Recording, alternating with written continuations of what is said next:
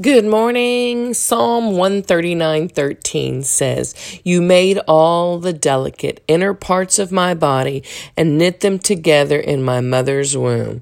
So you know what that means? We are not cookie cutter people. We weren't just stamped out.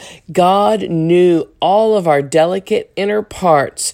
He knit them all together before we were ever born. So today you can boldly declare, I am unique. We're going A to Z through my book, The ABCs of Faith How to Build and Grow Your Faith. So today, boldly declare, I am unique. Have a blessed day.